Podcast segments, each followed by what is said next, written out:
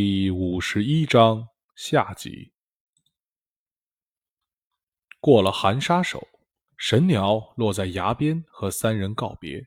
丹龙看着神鸟的眼睛，想到自己当时一念之差，差一点杀死了神鸟，心中过意不去。今日一别，不知要多久再见，很是不舍。神鸟一双巨眼看着他，好像什么都明白。丹龙也看懂了对方的眼神，神鸟守护着这里是职责所在，他对袭击丹龙也很抱歉。是谁派你守卫这里的呢？丹龙想问，但是又没有问。他知道这一定是秘密，他现在也有秘密，绝对不能说的那种。神鸟飞走后，兰陵放出了水鸟，拉着红豆跳了上去。我们要飞过沙漠吗？我以为要走过去呢。当年走过来一路还挺有趣的，丹龙说道：“要走你走吧，我和红豆在远滩等你。”兰陵说罢，操纵水鸟展开翅膀：“等等我，我也觉得用飞的比较好，可以看看风景。”丹龙想到兰陵一走，自己不知要几天才能追上，自己那只水猫实在是不堪大用。水鸟很大，载着三人飞得依然很快。丹龙看着脚下的沙漠。突然想起了那个博物馆的馆长，叫什么斯来着？一时想不起来他的名字了。当初全靠那位馆长的经验，不然过这个宏大的沙漠可是凶险异常。当初的那些沙暴到底是自然形成的，还是什么神力呢？丹龙想不明白。但是他觉得这种级别的力量，大法师应该也可以做到，没准诺拉就可以。水鸟飞了一会儿。兰陵突然看到了远处有人，那不是探险队，没有行李，有五个围着一个。再近一点，兰陵看到了中间那人是个女人，棕色长发，两手空空，而围着她的是几个人形怪兽。丹龙听说后也拿出了望远镜查看，只见这五个怪兽中有一个特别高大，全身鳞片，站在他对面的人是个身看身形是个女子。看不清面容。早在丹龙他们到来之前，这六个人已经在这里很久了。这是一场艰难的谈判。你是怎么找到我的？中间那女子问道。有钱就行，你应该知道的。没有买不到的情报，只有出不起的价格。五号说道。说的好像你很有钱似的。谁付的钱？不可能是鬼王吧？那女子说：“这你就不用管了，鬼王早死了。”五号说道：“嗯，我略有耳闻，不过他死不死我也不关心，我早就退出暗世界了。别人能退，你不行。只要你还是变种人，我们就只能生活在暗世界。”五号说道：“嗯，那不一定，我还可以生活在牢里，这儿就是关我的监狱，我不能回暗世界。”你要回去，你要帮我坐上王位。我们变种人需要成为统治者。唉，看在都是变种人的份上，我不杀你，你走吧。你根本不够做王的分量，别想太多了。你怎么知道我不够分量做王？现在暗世界没有谁能够阻止我。鬼王死了，那明童呢？也死了。里昂·艾克斯呢？半死。亚当也死了，没错。那达利斯和汉斯奇科呢？一个死了，一个失踪。该不会连斯芬娜也死了吧？你觉得他比我强大吗？五号问。嗯，难讲，要看他是不是认真想要杀你。这句话激怒了五号，他强忍着紧绷的肌肉没有冲过去。若不是对面那人是赫歇。他早就按耐不住了。你别生气，我是认真的。你的水平恐怕杀不了斯芬娜，当然，他想杀你也难。赫歇一点也不紧张，态度从容从容的很，好像完全没有把这个围没有把围着他的五个人放在眼里。难道你可以吗？嗯，赫歇很认真的在想这个问题。难说，不过如果在这里打。我稳赢，这可是我家呀！赫歇其实是在提醒五号。你我若是联手，在哪里都稳赢。五号终于终于抛出了他的提议。我说了，这是我的监狱，我哪儿也不去。你若肯来，我一女共享王位，你可以成为我的王后。哈哈哈哈！贺歇笑了。我没告诉过你吧？我其实没有性别，我被造成了女性外表，只是为了伪装而已。你也不是什么男性吧？我相信造你的那个实验室不可能让你有繁殖能力。五号默然无语，他在评估杀贺歇的可能。这位元老比他资历要老，究竟多大本事，他也说不好，所以才带了四个得力的帮手。你不想做王吗？五号问道。他还是想最后尝试一下和贺歇结盟。五号当年逃出实验室后，组建了一个强盗团伙，叫做嗜血游侠，成员全部都是变种人。这些人除了抢夺和虐杀，最主要就是希望建立一个由变种人主主宰的王国。他们努力了多年，也没有什么成果。在重装警察和军队面前，只有五号才能游刃有余，他的追随者死伤殆尽。虽然建国无望，但是五号的名气在暗世界越来越响。鬼王以压倒性的力量收服他后，他就成了元老。也就是那时，他第一次见到了贺歇，一是另一个由虫师改造的变种人。鬼王对贺歇的态度，从鬼王对贺歇的态度来看，他很强。他很少和五号说话，也不认为变种人应该建立自己的国家。他的表现就好像曾经的六号，是鬼王优秀的工具，但是他应该不是六号那样暂时伪装的反叛者。首先，鬼王对他相当尊重，元老中大概只有资历最老的陆小东可以和他平起平坐。其次，他的能力和鬼王相差太远，不论是智慧还是力量。他都没有反叛的可能。贺歇后来被警方抓了，抓他的人是万国警署的林总长。暗世界的高层都知道，连鬼王也不敢惹万国警署。至于为什么，没人知道。也许那个林总长比鬼王还要厉害，又或者他有什么专门克制鬼王的方法。贺歇后来再也没有消息，直到最近。五号和吸血鬼家结盟，争夺王位。吸血鬼家买到了贺歇已经被放出来的情报，如果能联合贺歇，王位之事就基本无忧了。但是他如果被别的势力拉拢，自己想当王的话，那将是一个比斯芬娜更可怕的威胁。五号认为，斯芬娜只有一身蛮劲，战斗力虽强，智谋不行。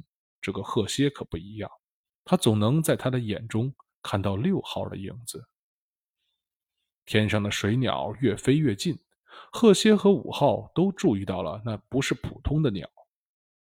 我不想做王，如果你现在不走，恐怕就走不了了。贺歇在下最后通牒了，你已经答应谁？你已经答应谁不参与争王了吗？五号问。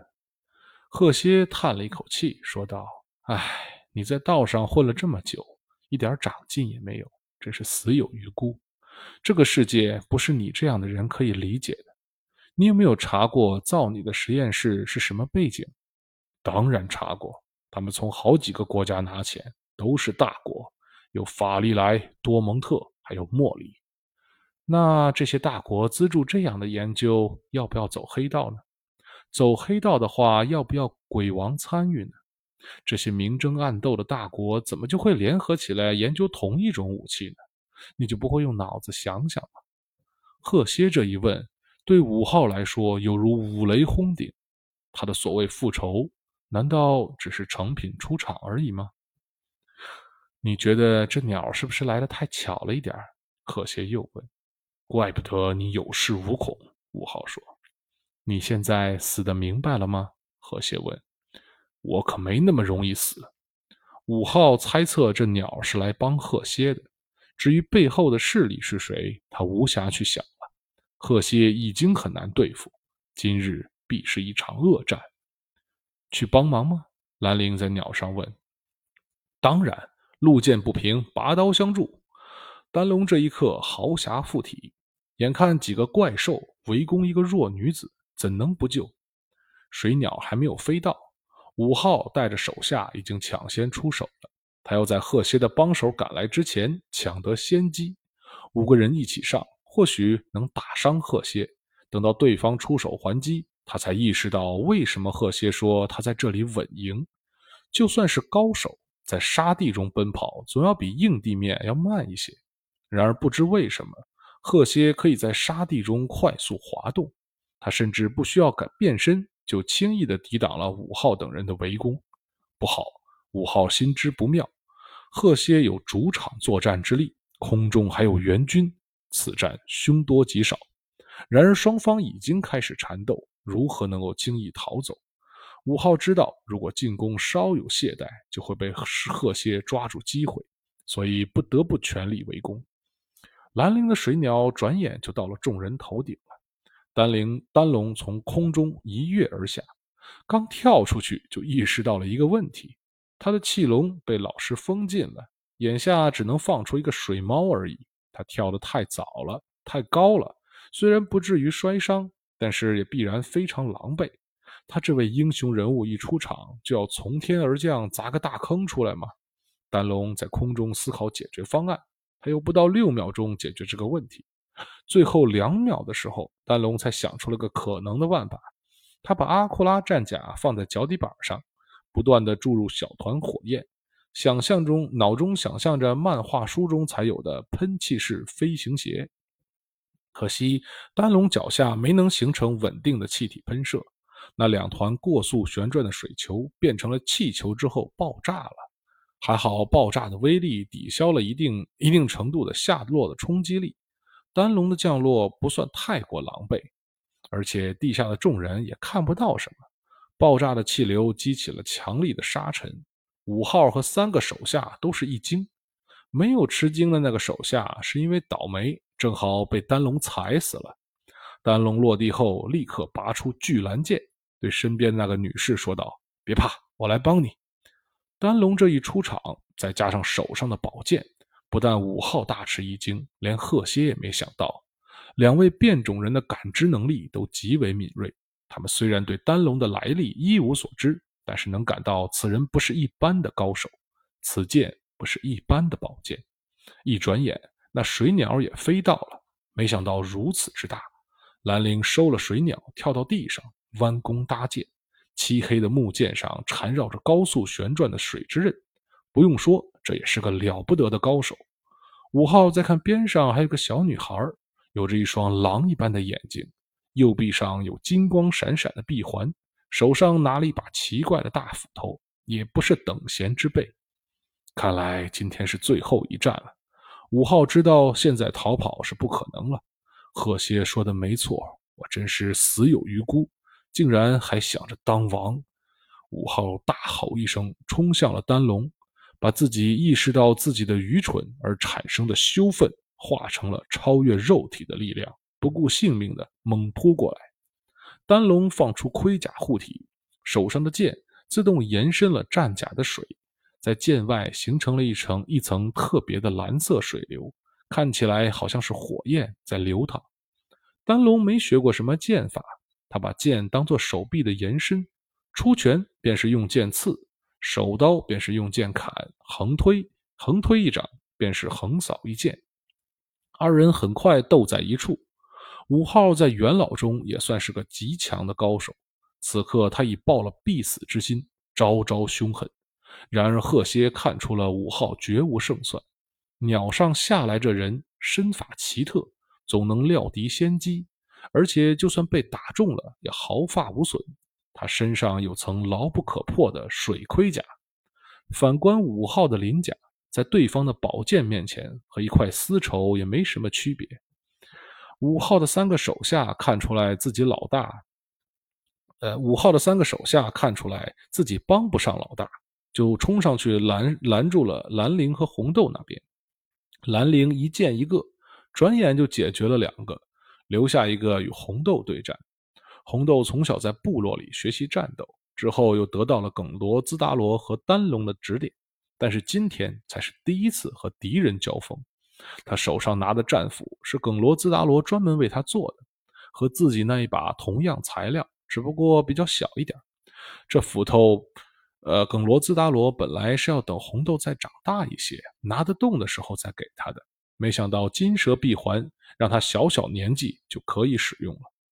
红豆动作异常敏捷，那斧头劈中对方的手臂，在硬壳上砍出许多凹痕。兰陵本来还担心红豆有失，搭了一支箭在手上，随时准备避敌。现在看来毫无问题，慢慢放下了。转眼间，五号已经多处负伤，左手小臂被对方削断，再打下去也是徒劳。然而他此时已经发狂，依然拼命进攻。丹龙不敢怠慢，凝神接招。贺歇在黑道多年，杀人无数。从来没有什么怜悯之心，然而今天看得这个死有余辜的五号垂死挣扎，却有些不忍。也许是因为是同类吧。五号一直拼命的想要戳透对方那看不见的盔甲，他终于找到一个机会，眼看就要戳动对方防守薄弱的眼睛，突然手就使不上力了，接着眼前一黑。红豆早一点结束了战斗。和兰陵一起观战，那个浑身盔甲的大块头就要击中丹龙的头，却被丹龙侧身一斩，切断了手臂。